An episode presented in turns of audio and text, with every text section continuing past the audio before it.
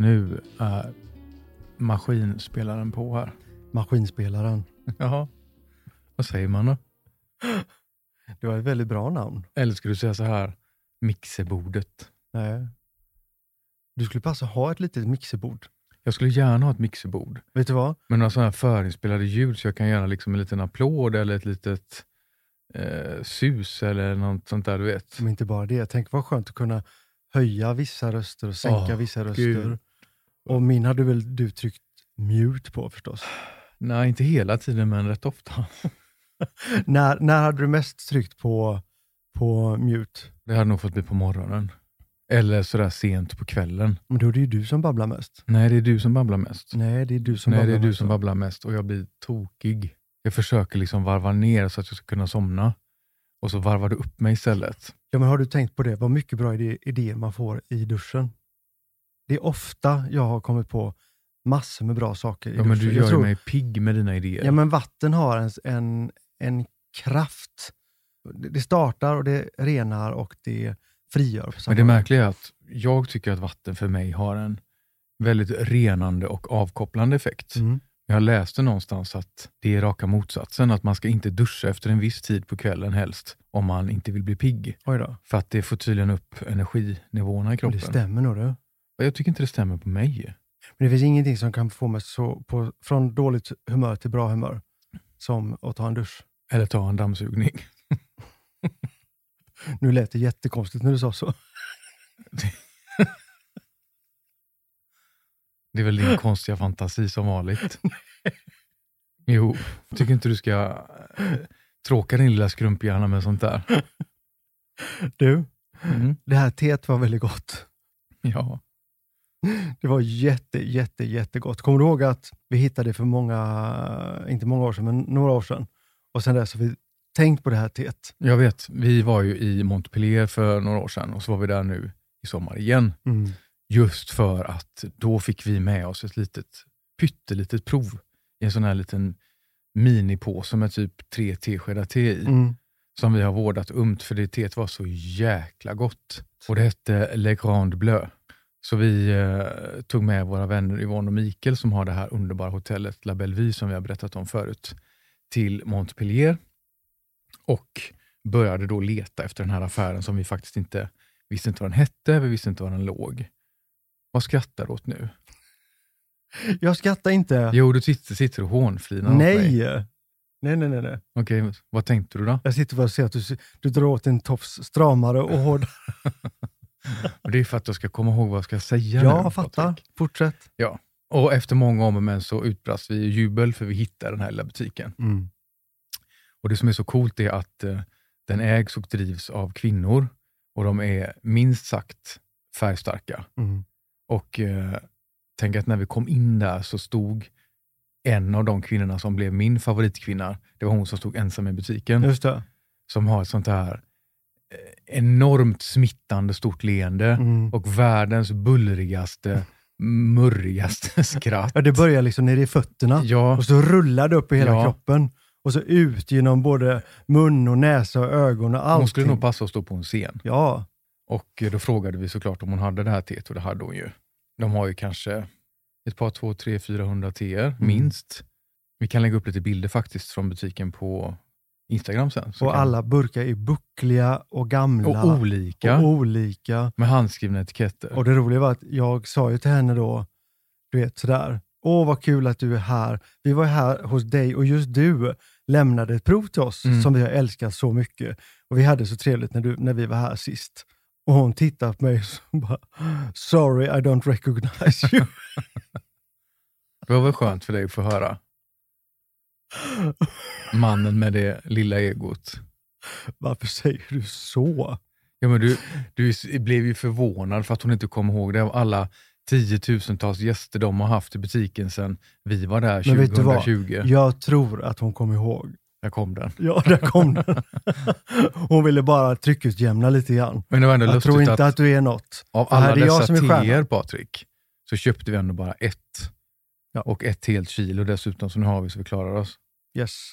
Men det här teet i alla fall, jag tycker det är lite speciellt för att det är, har, eh, det är björnbär och det är blåbär, men att de har lagt i körsbär också, Mm. som är lite udda smak. Men vad tycker vi om körsbär egentligen? Jag är inte jätteförtjust i körsbär. Nej, inte jag heller. Jag, jag gillar looken av det. Jag älskar att ha en stor skål med bigarråer, svartröda. Men oftast så får vi ju Hur faktiskt ofta slänga har dem. du en skål med svartröda bigarråer hemma? Det har du inte haft så länge jag har känt dig i alla fall. Vi har haft det varje år Mattias. Nu Jaha. har du tappat minnet. Ja, jag har verkligen tappat minnet. Ja, Var har den jag har köpt de här bigarråerna och lagt i en skål. Hur ljuger du? Nej!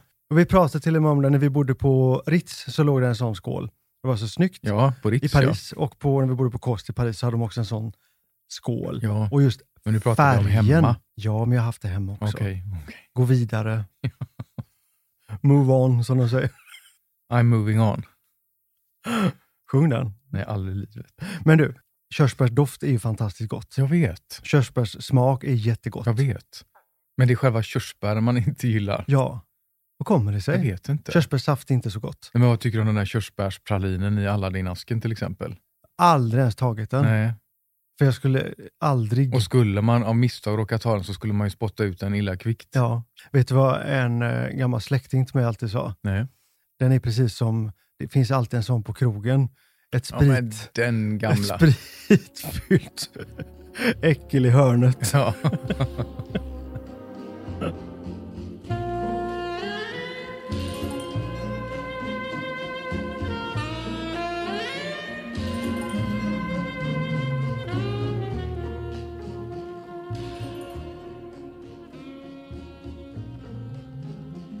Tillbaka till Montpellier nu i alla fall. Vilken underbar stad. Det är någon atmosfär där som är så skön. Och eh, vi fick det förklarat för oss också att det är ju en eh, universitetsstad. Så att det har ju en väldigt ung, pulserande, skön känsla. Ja, framåtanda. Framåt som man verkligen känner. Och Det är så coolt med den här gamla stadskärnan som är liksom, ja, det är så gammalt så det är löjligt. Vi tycker Vasastan här i Göteborg är gammal, Mm. men det är nytt i jämförelse med det här. Vi gick ju förbi något litet bageri där som låg bredvid eh, teaffären Mm. och så säger Yvonne och Mikael att men, man har precis vunnit pris för världens bästa bröd. Mm. Och sådana där små ställen ligger ju precis överallt. Jag vet. Vi köpte ju två bröd. Och vad tyckte vi? Blä. Nej, det var inte blä, men det var liksom, Jo, man hade ju höga förväntningar. Det var som att äta en, en, en träbit. Ja. Men ett annat ställe som var helt fantastiskt, som Yvonne och Mikael tog oss till, eh, precis vid infarten till Montpellier var ju det här Marché du Les, som eh, på pappret kanske inte lät sådär jättekul, tänkte jag, men som var helt fantastiskt.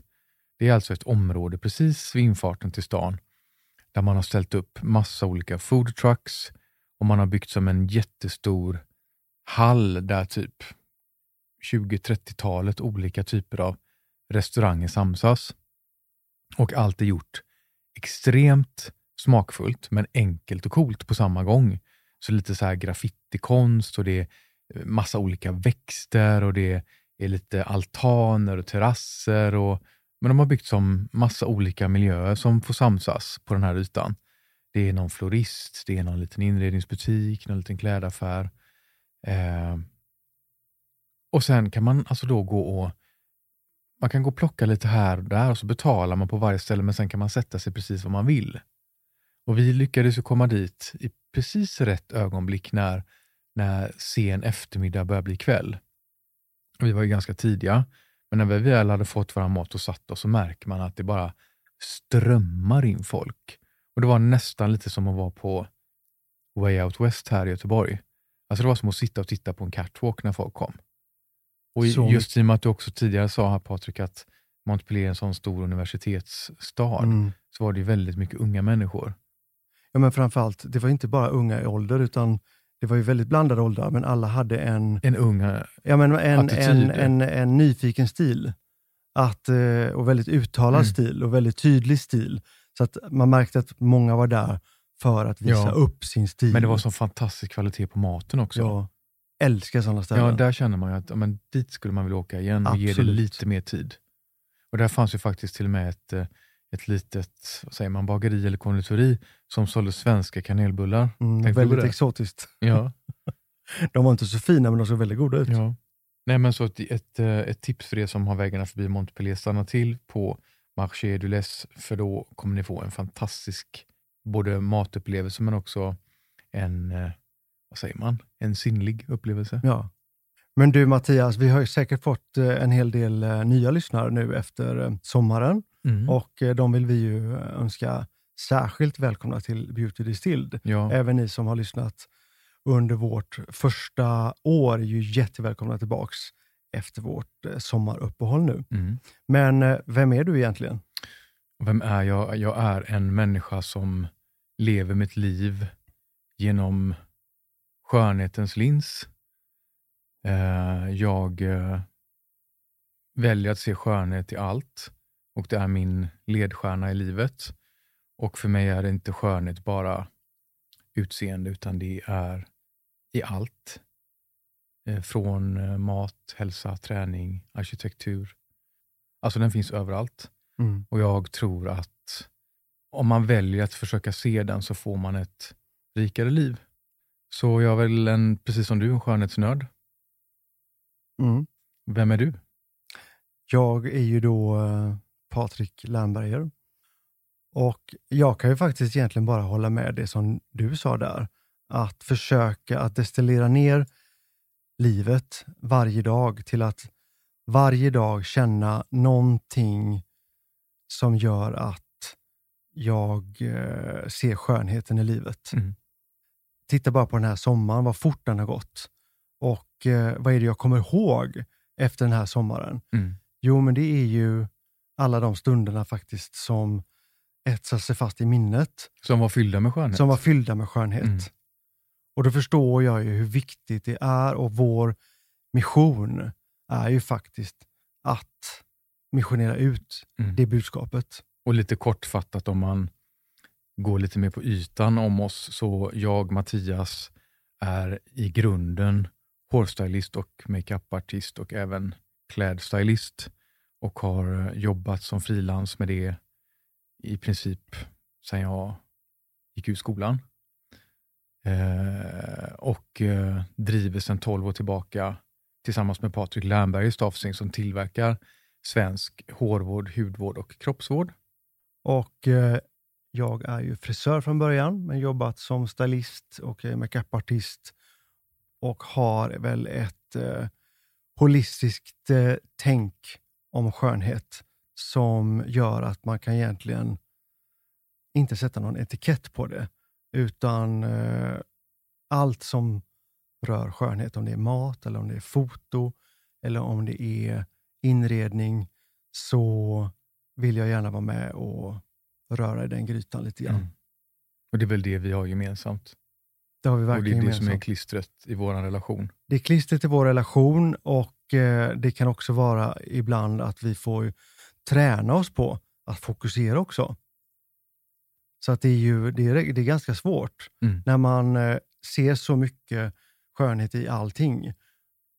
Man kan inte göra allting, utan Nej. man får välja vissa bitar så, och göra dem väl. Och Vi har ju valt att göra skönhetsprodukter, vi har valt att göra en podd och vi har valt att göra ett magasin som vi släpper en gång om året. Fokus skönhet helt enkelt.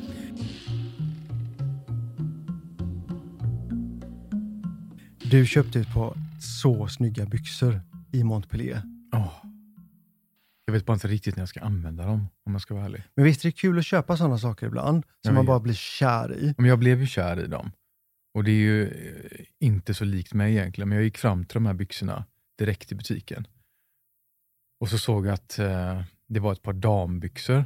Men jag vill ändå fråga, dambyxor, visst låter det omodernt? Det lät Ja, jätteomodernt. men de är ju lite omoderna i Frankrike. Så jag frågade och då sa, jo, då sa hon att jo, det är it's for ladies och typ nästan ville ta dem ifrån mig. Och så tittade jag på den och tänkte, men alltså, det där spelar väl ingen roll liksom, om man är kille eller tjej. Nej. Så jag frågade henne om jag fick prova dem och hon var så här, tittade på mig lite suspekt nästan.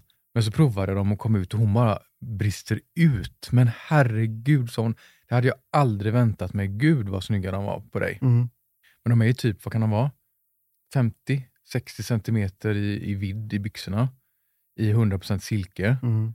Eh, väldigt, väldigt långa, man trampar nästan på dem. Men så är det sån här eh, vanlig resår liksom i midjan, nästan som en mysbyxa. Mm.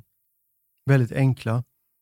Men Men hela stilen coola. där inne var ju fransk-japansk. Mm, Och det blir ju faktiskt ganska skandinaviskt på samma gång. precis. Och killen som äger och driver butiken, han eh, var förut designer på eh, Comme des Garçons, ett franskt märke som är väldigt japansk inspirerat. Jag också. fattade aldrig att det var han som hade gjort dem. Jo, men han satt, jag stod och pratade med honom länge. Han hade bott i Paris tidigare och kände att eh, han ville jobba småskaligt istället. Okej. Så de designar kläderna, syr kläderna och så har de även inredning. Ja, men hela designen på allting där inne var ju verkligen så fint. Mm. Och väldigt, väldigt snygga färger. Allt var, det gick från svart upp till lite lera, till lite eh, ockra och med väldigt fina så här, elefantjordfärger. De här byxorna var ju typ bronsfärgad botten med nästan som batik låter fel, men det var ändå något svart mönster över som var lite flammigt Mm. nästan. De kan du väl ha på bröllopet som vi ska på nu? Jag funderar på det. Då har vi fått eh, inbjudan och då står det att, att klädsel så ska det vara mörka naturtoner. Mm. Så att det inte skulle bli för, för, för skrikigt på bilderna och sånt. Mm. Det tycker jag var väldigt, det är så skönt när man får tydlig, tydlig instruktion. Yvonne och Mikael då, som vi var med i Montpellier där en hel dag, tog ju faktiskt med oss på två fantastiska ställen. Och Det ena heter ju Palace Plage och är ett eh, strandhotell som ägs och drivs av samma koncern som har Hotell Kost i Paris. Just det. Och där satt vi ju nästan ute på stranden i låga fåtöljer och käkade en underbar långlunch Mm. när allting känns 100% perfekt i kroppen. Mm. Den känslan som infinner sig i mig då, Mm. den är så underbar. Mm. Och det är lite grann den känslan jag strävar efter alltid. Mm. Paradiset är ju ingen plats, paradiset är ju en känsla. Jag vet. Och eh, just när man kommer in i lite djupare diskussioner, väldigt värdefulla diskussioner och samtal, ackompanjerat av en härlig miljö. Men sen tog de ju med oss till ett ställe som kanske är det som utgör det mest, det starkaste minnet från vår semester i Frankrike.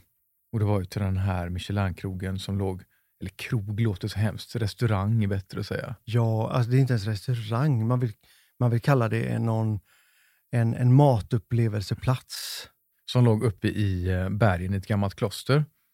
Och de har ju fått en Michelin-stjärna. Och eh, nu när vi var där så hade en av de här två kvinnorna som äger och driver det dessutom vunnit pris för årets sommelier i Frankrike. Byn är ju bara 160 personer Mm. och tänka att, att man ska öppna en stjärnrestaurang där, I ett gammalt i kloster. ett gammalt kloster, så hade säkert många skakat på huvudet och sagt, hur, hur tänker ni? ja. Men det är ju oftast det då det blir som mest rätt. ja, men När dessutom man med själv, 90% vegetarisk mat. ja, och hela den trädgården som, som låg nedanför, där odlar de ju allting. De odlar sin lök, de odlar sina örter, de odlar alla grönsaker, de odlar alla blommor som används i maten, de odlar alla tomater. Mm. Och de går ut klockan sju på morgonen och skördar det som de ska ha till lunchen och till middagen. Mm. Så man förstår ju, alltså man känner ju riktigt när man äter det här hur Mm. fantastiskt och hur allting är fullt och fyllt med kärlek och näring. Mm. Apropå siffran sju så tänker jag också på, tänkte du på det att den här basilikareduktionen som de hade, den har stått och kokat i sju år, Jag, berättar jag de. hörde det. Sen restaurangen började. Ja, Lite som en surdeg nästan. ja. Det är inte samma sås som har kokat hela tiden. Nej, för den fylls de ju har- på. De har byggt på den och byggt på Mm. den och byggt på den. Men smaken var ju så att det, det blommade Mm. i hela huvudet, nästan hela kroppen. Mm. När vi fick in då maten så ställde de ju fram, var väldigt noga med hur de arrangerade alla de här smårätterna, för det var ju mest smårätter. Alltså nästan som finger food. Mm. Det var inga st- stora tallrikar, utan det var ju liksom smått. Och hur noga de var med hur de arrangerade allting. Mm. Lite som när vi, när vi jobbar och när vi stylar. Mm. Man, det kändes verkligen som att de, de stylade bordet. Ja, De stylade upplevelsen så som de ville att vi skulle få den. ja. du och jag vi har ju varit på Michelin-restauranger förut Mm. och eh, vi är ju inte så lättflörtade vad det gäller mat. Nej. Ska man, ska man säga att vi är kinkiga med mat eller att vi är petiga med mat eller vad, vad ska man säga? Jag vet inte, vi kanske är lite enkelspåriga med mat. Vi är lite som barn ibland. Ja, men precis. Jag vill inte äta något som är konstigt och äckligt. Nej, exakt. Det finns eller något som anledning. låter äckligt eller något som kommer från en del på ett djur som man absolut inte vill äta. Nej. Så vi har ju faktiskt lite fördomar mot stjärnkrogar, mot eh, konstig mat och allt det här. Så det var ju lite grann med eh, reservation som vi faktiskt var med på den här lunchen. Vi tänkte att, uh, och eftersom de sa att det var så mycket vegetariskt, Mm. så då blir man lite lugn. Mm. Då blir man trygg. Mm. Då vet man att det är inte Inget farligt. det är inget farligt, ätas. utan allt går verkligen att, att äta. Mm. Men när hon, sommeliären, Gabi Beneccio, när hon höll sitt tal, alltså innan alla skulle gå in och sätta sig i matsalen, så pratade hon inför alla gäster som skulle vara med på lunchen. Och då fick hon mig att, att må på ett sätt så att jag mådde väldigt bra. Mm. Jag fick en väldigt skön känsla i kroppen.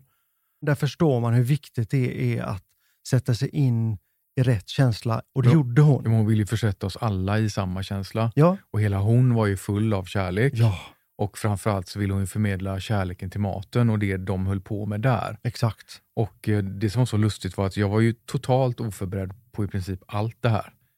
Jag visste Ja. bara att eh, Yvonne och Mikael hade sagt att vi har ett bord där och det är ett halvårs väntetid. Eh, vill ni följa med? Typ, ja, vi följer med. Det var typ det vi visste. Ja, Det jag inte visste var att det fanns ju ingen meny. Det Nej. fanns inga alternativ. nej. Man fick inte välja någonting Nej. själv. Och det var ju en gemensam måltid med alla övriga gäster. Ja. Alla många- fick samma mat vid samma tidpunkt. Det var som en dans, Ja. Och jag har aldrig varit med om en sån upplevelse som en ballett. på det sättet. Att först hennes eh, ouvertyr då hon berättade om allting. Och sen när allting, alla servitörer på kommando bara Mm. kom in och allt Dansar fram dansade fram, på borden. placera ut den och eh, verkligen fick oss att bli delaktiga i ett skådespel. Ja, det var verkligen ett skådespel. Man fick bara åka med. Mm. Men det jag skulle komma till i alla fall, det var ju det här att när de ställde fram då den här första presentationen, där vi alla fick typ sex eller sju olika småfat med saker på, Mm. så tänkte ju jag att ja, men det kanske är det här som är, liksom, det är det Lunchen. som är lunchen. Men det var väl trevligt och bra, typ.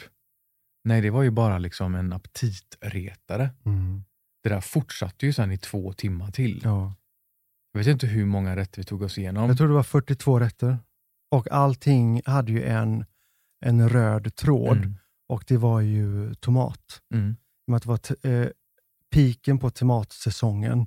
Så allt hade någon form av röd, gul, grön, vit, svart tomat. Helt fantastiskt. Mm. Alltså hela min värld och min syn på Michelin-krogar har faktiskt ändrats efter den här upplevelsen. Vet du vad, vet du vad eponym betyder? Eh, nej. Det betyder eh, glädje. Ja. Gabby då som är sommeliären, hon utstrålar ju glädje Mm. och kärlek och allt det här. Och eh, Kocken. Amelie Darvas, som är kocken, hon har det där som, den här glädjen som, jag gillar den här svarta glädjen. För man hörde från köket, ett sånt liv. För hon, vi såg henne på håll, hon var kanske 1,50 lång, jättesmal, brunbränd, håret lite tovigt uppsatt. Hon var som en iller där inne i köket. Mm. Hon skällde och hon gapade, men det var med kärlek. Mm. Och hon, det, var, det var verkligen som ett skådespel där Men inne. det var passion. Passion, Men de ja. uttryckte sin passion på lite olika sätt. Verkligen olika sätt. Men hur man än vänder och vrider på det så var det ju verkligen artisteri på tallrik Ja. på absolut högsta nivå. Visste du att ehm, av alla Michelin-kockar i hela världen Mm. så är 2 kvinnor? Tycker jag är jättekonstigt. Men det som är kanske gjorde att den här upplevelsen blev lite extra för oss också, det är att vi älskar ju kvinnor som tar för sig. Kvinnor mm. som är det här, de går den där extra milen för att göra någonting och de bryr sig inte om att de är i en, i en jobbig värld. För de, de måste bara göra det här. Mm. Och Jag vet inte om det påverkade vår upplevelse. Jag tror det. Jag undrar vad det kommer sig. Jag har aldrig ställt mig den frågan att vi har en förkärlek för starka kvinnor som många kanske skulle, med risk för att vara politiskt okorrekt nu, har en maskulin energi. Medan män som är starka är vi inte så jätteförtjusta i. Men vi gillar ju starka kvinnor och vackra män. Ja, vad kommer det sig? Jag vet inte. Jag tror, jag tror egentligen alla gör det. När feminismen är, den, det pratas inte om den, utan den, den, den genomsyrar allt. Mm. Och den, den kvinnliga sensibiliteten kommer in i, i maten, i skådespelet, mm. i Den allt. är ju så viktig. Ja, och det var bara manliga servitörer. Mm. Och bara, som var vackra. Som var vackra. Exakt så. Helt fantastiskt. Märkligt. Men hela den här Michelin-världen mm. är väldigt spännande egentligen. Den är lite konstig. Om man tänker att allting startade ju med bildäck. Men jag tycker det är så coolt om man läser historien om dem. Så började detta på sent 1800-tal när två bröder, André och Edvard Michelin, som grundade då det här företaget som tillverkade de här däcken. Och att man var så otroligt nyskapande och framsynt att man förstod att men vi kan ju hjälpa vårt varumärke att växa genom att släppa då den här lilla röda häftet mm. med lite kartor, med lite tips på hur man lättast byter sina däck, med tips på bra restauranger mm. redan då. Mm. Och att man liksom, Det är så vi fortfarande tänker. Det är så många företag jobbar än idag. Ja. Liksom. Det har inte hänt så mycket, men de var ju så otroligt tidiga där.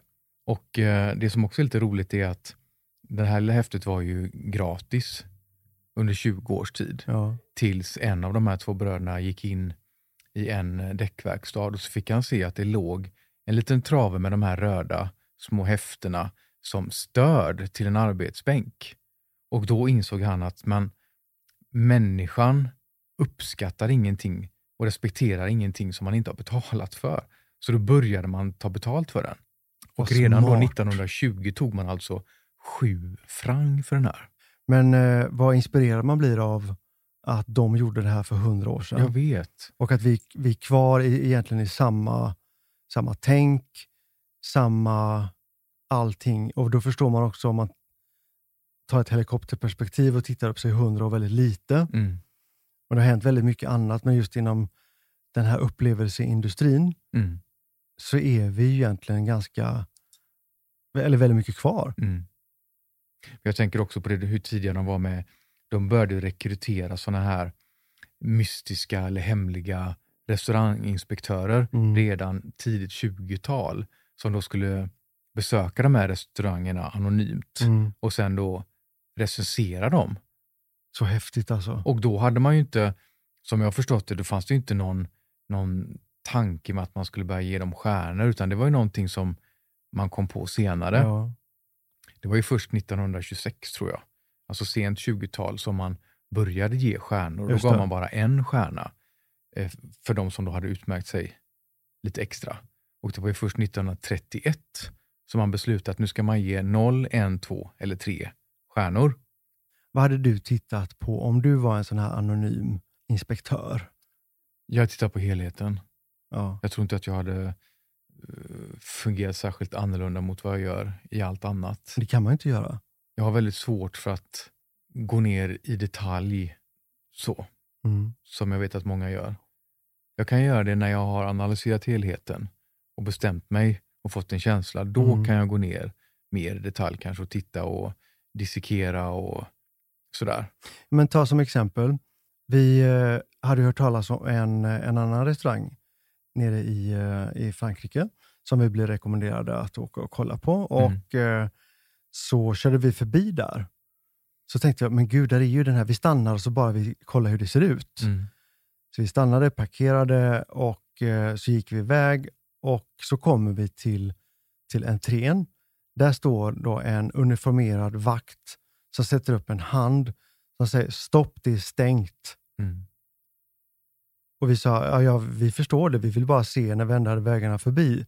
Det är stängt, ropade han igen. Jag kommer aldrig sätta min fot Nej. på den restaurangen.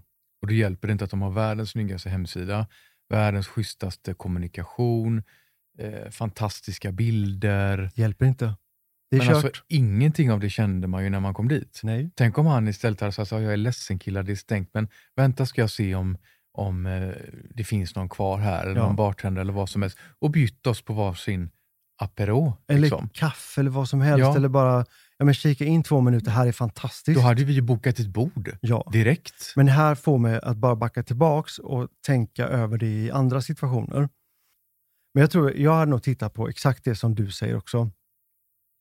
Den här helhetskänslan Mm. först. Vad får jag för känsla i kroppen när jag, när jag kommer till det här Mm. stället? Det är inte exakt det som hur moroten är upplagd på tallriken, Nej. utan det är känslan jag får i Mm. kroppen. jag kan vara lite snarstucken. Om jag har haft en, en bra upplevelse och så kommer man till det här att ah, nu ska det serveras kaffe och te. Och så pratar man då om, ah, här har vi kaffe som är gjort på en böna av bla bla bla som är rostat här och där, si och så, från ett liten plantage. Ja, du vet. Mm. Ja, men det låter ju jättebra. Det ska ju då de flesta ha. Och sen, ja, jag, tar gärna en svart te. Då börjar de liksom klia sig lite så här på, i tinningarna. Och så kommer de tillbaka med ett litet fat med tre tepåsar. En yellow label från Lipton och så något rött och kanske något grönt. Och då undrar jag liksom så här, men hur tänkte ni nu? Mm. Men då faller det tyvärr för mig och då kan Mm. man tycka att man kanske är lite snarstucken, Mm. jag vet inte men Nej, men vet du vad? Det är, det är precis som det gamla uttrycket bara, it's all in the details. De där små sakerna Men lite grann är det som att som gör skillnaden. Ibland är det lite som att lägsta nivån är det som sätter liksom nivån. Det är lite som vi brukar säga med människor. Du brukar säga till mig så här att när folk säger så här att ja, men nu visade han eller hon sitt rätta ansikte. Men, Ja, men var, så varför skulle just den sekunden av dåligt omdöme eller en taskig attityd vara sanningen. det som definierar en hel människa? Ja, Och jag menar lite samma här, varför ska jag låta en sån liten sak få definiera en hel upplevelse som kanske i övrigt var jättebra? ja, nu förstår jag vad du menar. Ja, så det är lite jobbigt nog, när du säger så. Jag vet det. Ja, för att, ja, varför ska det lilla få, få vinna över allt det? Det, Ja det är ungefär som jag träffade, jag var och köpte blommor igår. Och eh, då pratade vi med, eh, eller vi stod och diskuterade och pratade om eh, olika så här härliga blommor som kommer nu i, i höst. Så berättade de att eh, de hade gjort en eh, så jättehärlig bukett till ett brudpar. Och eh, brudgummen hade älskat buketten och bruden hade inte sagt någonting. Mhm. Och eh, brudens mor, alla hade sagt att det var så fint, men bruden sa ingenting. Vad är det man går och grunnar på och tänker på? Det är ju, vad, vad tyckte bruden? Mm. Oftast är det där lilla, det där lilla giftet Mm. som man låter tyvärr smitta ner allting som man Mm. kanske inte borde göra. Nej, Borde vi vara mer förlåtande. förlåtande? Kanske. Jag har så svårt för det. Men det kanske är för att vi själva jobbar med service och upplevelser. Och vi kan ju inte kosta på oss att, att det brister i någonting. Nej. Vi har ju liksom fått träna våra sinnen att upptäcka varenda liten defekt. Ja, och att se varenda liten detalj. Men det värsta är att det jag- adderar ju till helheten. de fel som jag har svårast att förlåta, Det är de egna. det är de egna. Ja. Och det är Allt. kanske också därför man har svårt att, jag vet inte. Vi får fundera på det, men det skadar ju inte att vara lite mer förlåtande. Framförallt inte om någon har gjort ett första väldigt gott intryck Nej. och sen missar på finalen lite grann. Ja. Då är det kanske bättre att man tar upp det Ja, Och eller förklarar. försöker bara inte se det. ja, och så sen förklara att för att det ska bli ännu bättre sen. Men det, det, det är klart, de får inte heller tre stjärnor i Nej. utan de kanske får noll. Och då är det just den grejen som, Ja. som är Men det avgörande. är också lite tråkigt egentligen. Det är också lite tråkigt. Men då måste man ändå man måste ju hjälpa alla på, ja. på traven då. Men vet du, apropå tre stjärnor, vet du hur många restauranger i världen som har tre stjärnor? Jag kan tänka mig att det är kanske eh, 50. 137. De, vad är det, de betygsätter över 40 000 restauranger i världen idag. Herregud. Mm. Men hur blir man egentligen en sån här hemlig spion för Guide Michelin? Ja, det hade varit lite kul. Det hade varit lite kul. Och undrar vad det är för kriterier som liksom man Vad är det för kriterier? uppfylla. Ja, Behöver man vara kock själv eller räcker det att man har en stark personlighet med starka åsikter och en, en god smak? Eller vad? För jag menar, det är ju rätt, det är en rätt viktig uppgift. den är otroligt Alltså om en, viktig. om en restaurang har en stjärna eller inte, det kan ju vara avgörande för många. ja, gud. Framförallt de som strävar efter att ha det Ja, för och lägger tänk, ner pengar och tid på ja, det. för att vi vet ju också att att driva en Michelin-krog är ju idag nästan alltså, hopplöst. Mm. För det kräver så mycket personal. Ja. ja, men Noma Dyrt. i Köpenhamn la ju faktiskt ner på grund av ner. för deras affärsstruktur håller ju inte för det moderna klimatet. Nej, det är väldigt de, jag kommer inte ihåg nu hur många kockar och assistenter och allt det var de hade, men det var ju helt galet. Mm. Men jag skulle gärna bli som spion. Tänk att få eh, ha, eh, okej det är ett ansvar, ja, men att bara få, Med spion överhuvudtaget. jag sa att du hade varit en väldigt Lite, bra spion. lite spänning i livet liksom. Du hade varit en bra spion ända tills någon började misstänka dig. För då hade, då hade du börjat svettas i pannan, Ja, tror jag.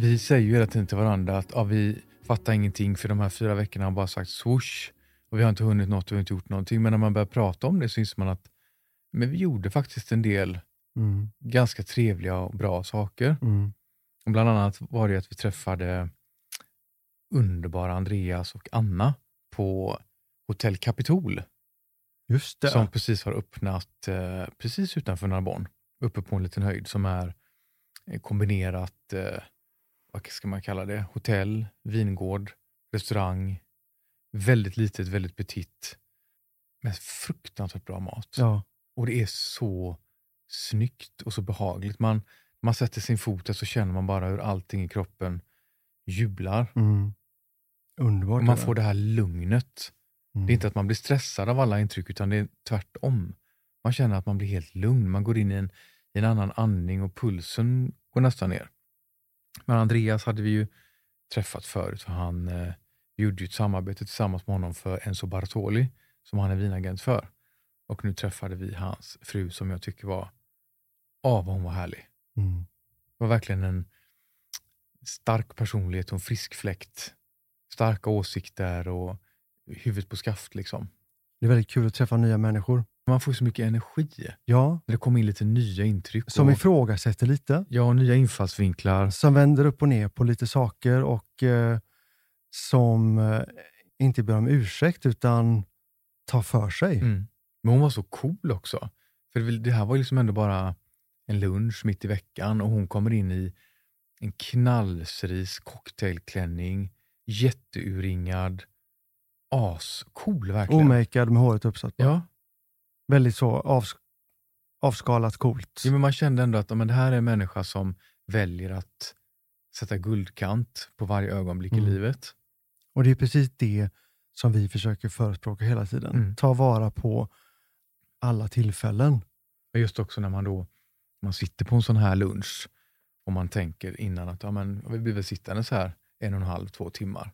Och så går det nästan fem timmar Mm. som känns som två. Mm.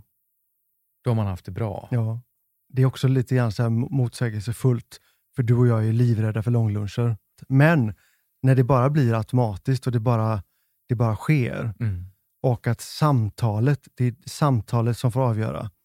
Eller om jag ska vara ärlig, från mitt perspektiv så handlar ju den här rädslan om långluncher från att, eh, jag målar upp ett exempel nu. Man är på en lång weekend, säger vi, i Paris, eller Mm. London eller Milano. Och så är man där med ett gäng vänner. Och så blir det tal om den här lunchen då, Mm. som helt plötsligt blir en långlunch som Mm. tar en hel dag Mm. med människor som egentligen inte är intresserade av att socialisera, att prata, att djupdyka i andra människors Mm. intressen och åsikter. Utan det handlar bara om den här förbannade alkoholen. Och då sitter man alltså i, i Paris, säger vi, från 12 till 5 med människor som vars enda syfte är bara att hinka en massa alkohol. Mm. För att det är länge sedan vi råkade ut för Jo, det. jag vet det, men jag Men bara, väldigt skönt, den rädslan har satt sig i min kropp. Ja. Så när det kommer på tal om de här långluncherna får jag alltid ett sånt Ja. där lite hugg i kroppen. För Ja. jag känner, ska jag slösa bort en hel dag nu på att sitta och bara dricka alkohol? Fruktansvärt. Det känns liksom Fruktansvärt. som bortkastad tid och Ja. bortkastade pengar. Men när det blir så här som det blev nu, Då blir det på ett, ett, ett härligt och, och skönt sätt. Mm. Sen har jag det här i kroppen också, att många säger att men det är okej att, att ta, dricka vin och köra bil i Frankrike. Jag kan inte göra det. nej. Alltså för mig är det verkligen så här, men det går emot alla mina principer. men där är det tillåtet upp till 0,5 promille. Men det är inte klokt. Och jag läste någonstans att om du är, har nytaget körkort eller övningskör så får du bara ha 0,2. Ja, men det är inte Fattar du? klokt. Det är ju där gränsen i Sverige Ja, men det var till och med, ja, men var det inte så att till och med busschaufförer får ha 0,2 promille i blodet? kanske. Ja, men för mig är det verkligen nolltolerans. Mm. Jag kan inte, Nej, det tar emot. skulle det hända någonting, jag skulle aldrig förlåta mig själv. Nej. Det bara är så. Mm. Och då är det bättre att säga nej. Och så finns det jättegoda isteer eller vatten. Alkoholfritt vin har jag svårt för, Mm. men andra alternativ. Mm. Det var samma när vi var, vi var ju i, i Barcelona också. Den stan fick vi lite nya ögon på nu också i sommar. Jag fick lite nytändning där faktiskt. Vi har ju varit väldigt anti Barcelona. Och vi har inte varit där på kanske 15 år. Nej, minst. men vi har varit väldigt anti i 15 ja, år. Och det gjorde oss väldigt anti och kanske därför vi inte har varit där. Men jag fick verkligen en sån här, men gud vad mysigt det var här. vad fräscht det var överallt. fräscht I alla fall där vi var. snygga människor och inspirerande. Och, eh, vi var inne i Loeves nya flagship store. Det var så snyggt. Ja, och så var vi inne på Sarah Holmes butik där. Som var Fantastiskt. helt galet Ja, bra. och Och, det är även Massimo Duttis tempel Ja. var också helt fantastiskt. Och det är precis som vi pratade om Michelin-restaurangerna. Mm. Det, är ju, det är ju koncept. Mm. Att ska man gilla någonting så, så att det får tre stjärnor, så måste det ju vara hela vägen. Från det att du går på trottoaren, du kommer in, du känner känslan och upplever någonting och du har med dig känslan när du kommer hem. Mm. Då är det ju det här konceptet som eh, Vet du vad jag Som tar du med mig från Barcelona? Mauri. Ja, hur visste du det? Men vad tror du jag gillar mest då?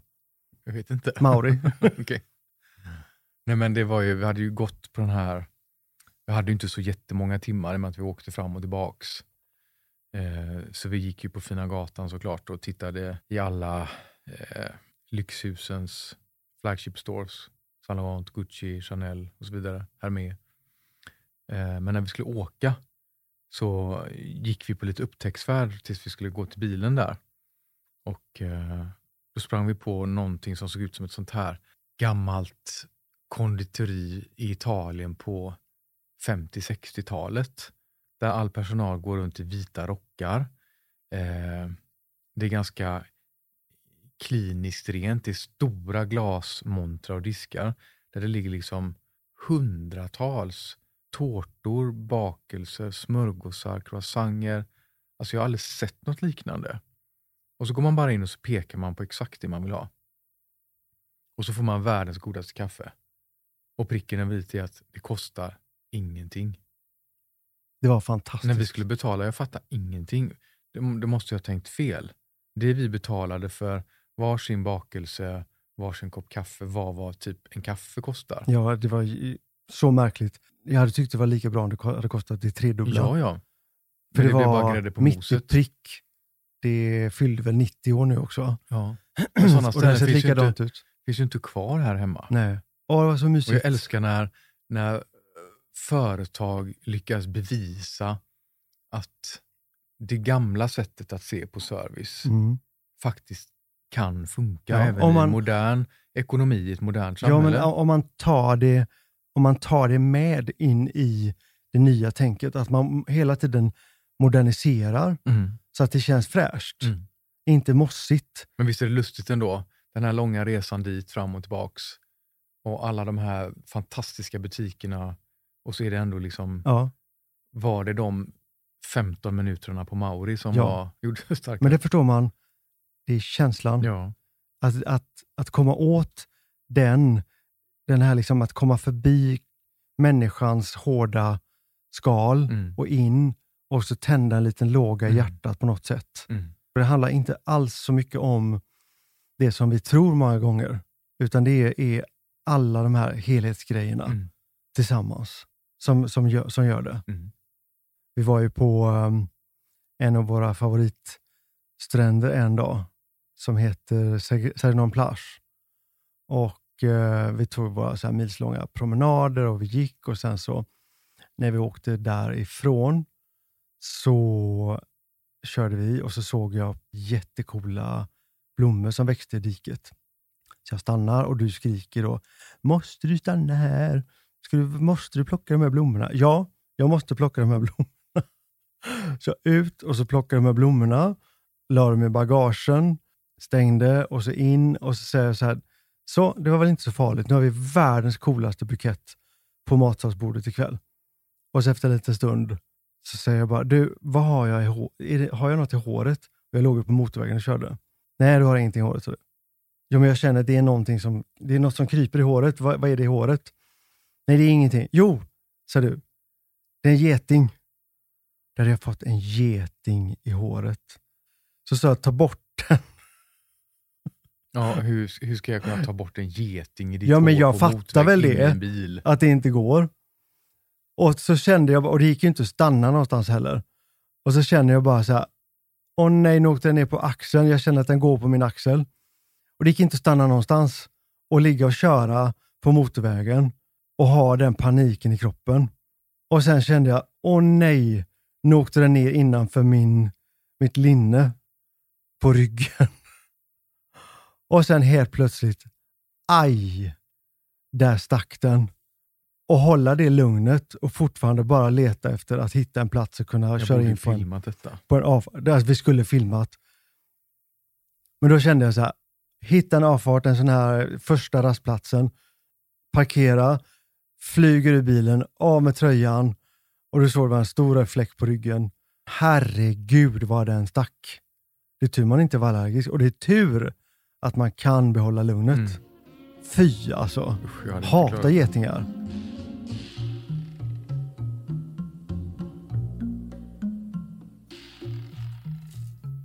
Hur ska vi summera stilen på folk i, i sommar, Mattias? Vad känner du var den röda tråden om man tittar på hur, hur folk eh, i allmänhet såg ut i, vad blir det, sydväst Frankrike där vi var? Nu tar du mig lite på sängen faktiskt Patrik. Men tänk så här, vi pratade om det, att det är ju väldigt eh, en, en blandning av Jacquemus och Loewe. Jag tycker du var väldigt snäll där. Ja, men jag vill bara titta på de bästa. Jo, Jag ja. vill inte titta på de som jag inte vill se. Nej. De som, som ger mig någonting, Mm. det var Jacquemus och Typer. Loewe-typer. Lite artistiskt och lite nördigt. Jag gillar den stilen. Du tänker på den här gröna fiskarmössan du köpte på Carrefour och klippte av banden och klippte av lite på brättet. Det var inte på Carrefour jag köpte, det var på Monoprix. Monopril. Jag älskar den hatten. Den bästa jag någonsin har haft. Men det blev väldigt mycket Jacquemus över det. Ja, nu när du säger det så, och tänker efter så blir jag faktiskt ganska lik honom. Men det är en väldigt cool stil tycker jag. Jag tycker den är jättecool. För den känns väldigt obrydd Mm. och väldigt sexigt. Mm.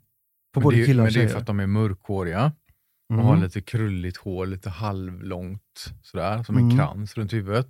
Mm. Och så har de gärna en mustasch, Mm. renrakat på resten, Mm. men en stor brun mustasch. Ja. och så är de 27 år. ja. Eh, inte styrketräningstränade utan mer så här Simmatränare. eh, atletiska bara i kropparna. Ja.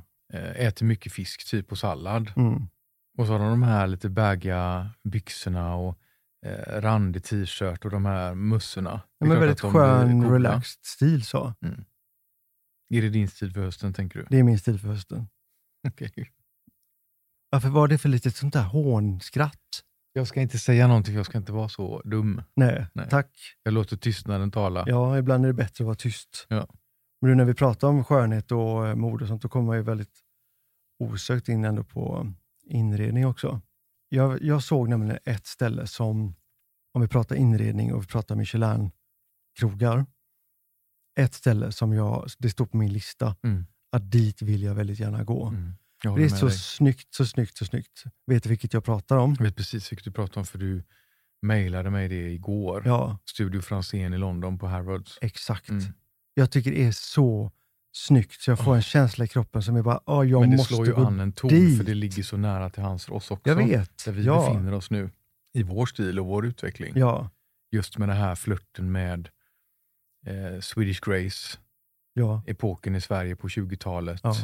designmässigt. ja, men också att man får det här, det avskalade, estetiska, nordiska eh, stilen och med lite asiatiska influenser. Ja, men de gamla, de gamla svenska och italienska Atlantenångarna Ja, på 50 och 60-talet, kanske till och med 40-talet. ja, Med de här enorma panelväggarna med intarsior och etsade glaset.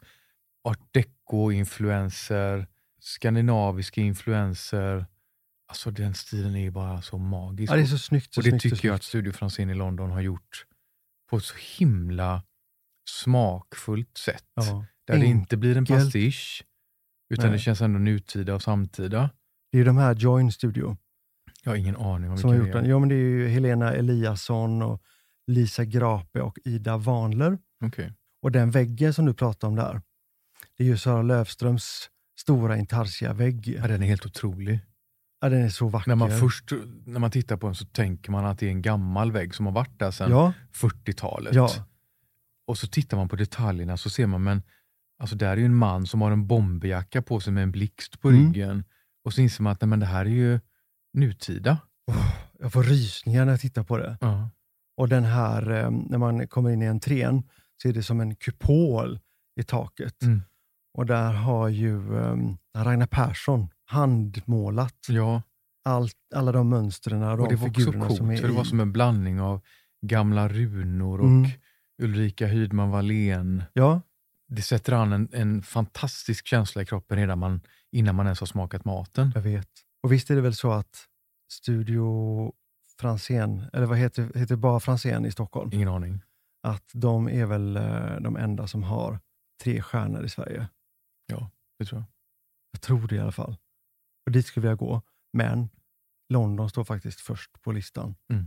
Jag skulle väldigt gärna vilja uppleva det. Jag tänker att om vi eh, skulle summera det här höstens första poddavsnitt Ja, så skulle man väl kunna säga att vi har ju rest genom Michelins fantastiska värld av upplevelser som faktiskt inte handlar bara om mat på tallrik, inte heller skönhet på assiett, utan mer av en holistisk upplevelse där allt är lika viktigt. Varje detalj kan vara avgörande för hur matupplevelsen blir. kompositionen av smaker, den artistiska presentationen, Mm. Eller atmosfären på restaurangen, eller butiken eller vad det nu är. Musiken i hissen på vägen upp. Vad menar du där med hissen upp? Ja, men man åker ju oftast upp till den här typen av restauranger. Är det så? Ja, men vi var på Pontus eh, i Stockholm till Jo, exempel. det är Då åkte vi upp Jo, och oftast har man ingen musik inne på restaurangerna. Nej. Utan det är ju utanför. Det är väldigt noga det där med vilken känsla man sätter gästen i. Och det är samma i Hongkong. När vi varit på Michelin, den italienska Michelinkrogen, de hade bara musik i hissen på vägen upp. Mm. Och sen, men vilken tvål man på toaletten? Eller till och med det här, vad är det där, hur, hur, hur känns det där sista hej då när du går? Mm. Men det är ju det att, att själen uppfattar ju alla signaler och skönheten känner verkligen inga gränser. Där satte du huvudet på spiken tycker jag. Amen. Amen. Eh, Så rätt. Tack för att ni lyssnat på höstens första Beauty Distilled. Eh, och glöm nu inte att njuta av skönheten som livet har att erbjuda lite varje dag. Och för er som vill lära känna oss mer så kan ni gå in på Beauty Distilled, Patrik Lernberger och Mattias Stavsing på Instagram. Tack så mycket för att ni lyssnade och eh, vi hörs. Hej då!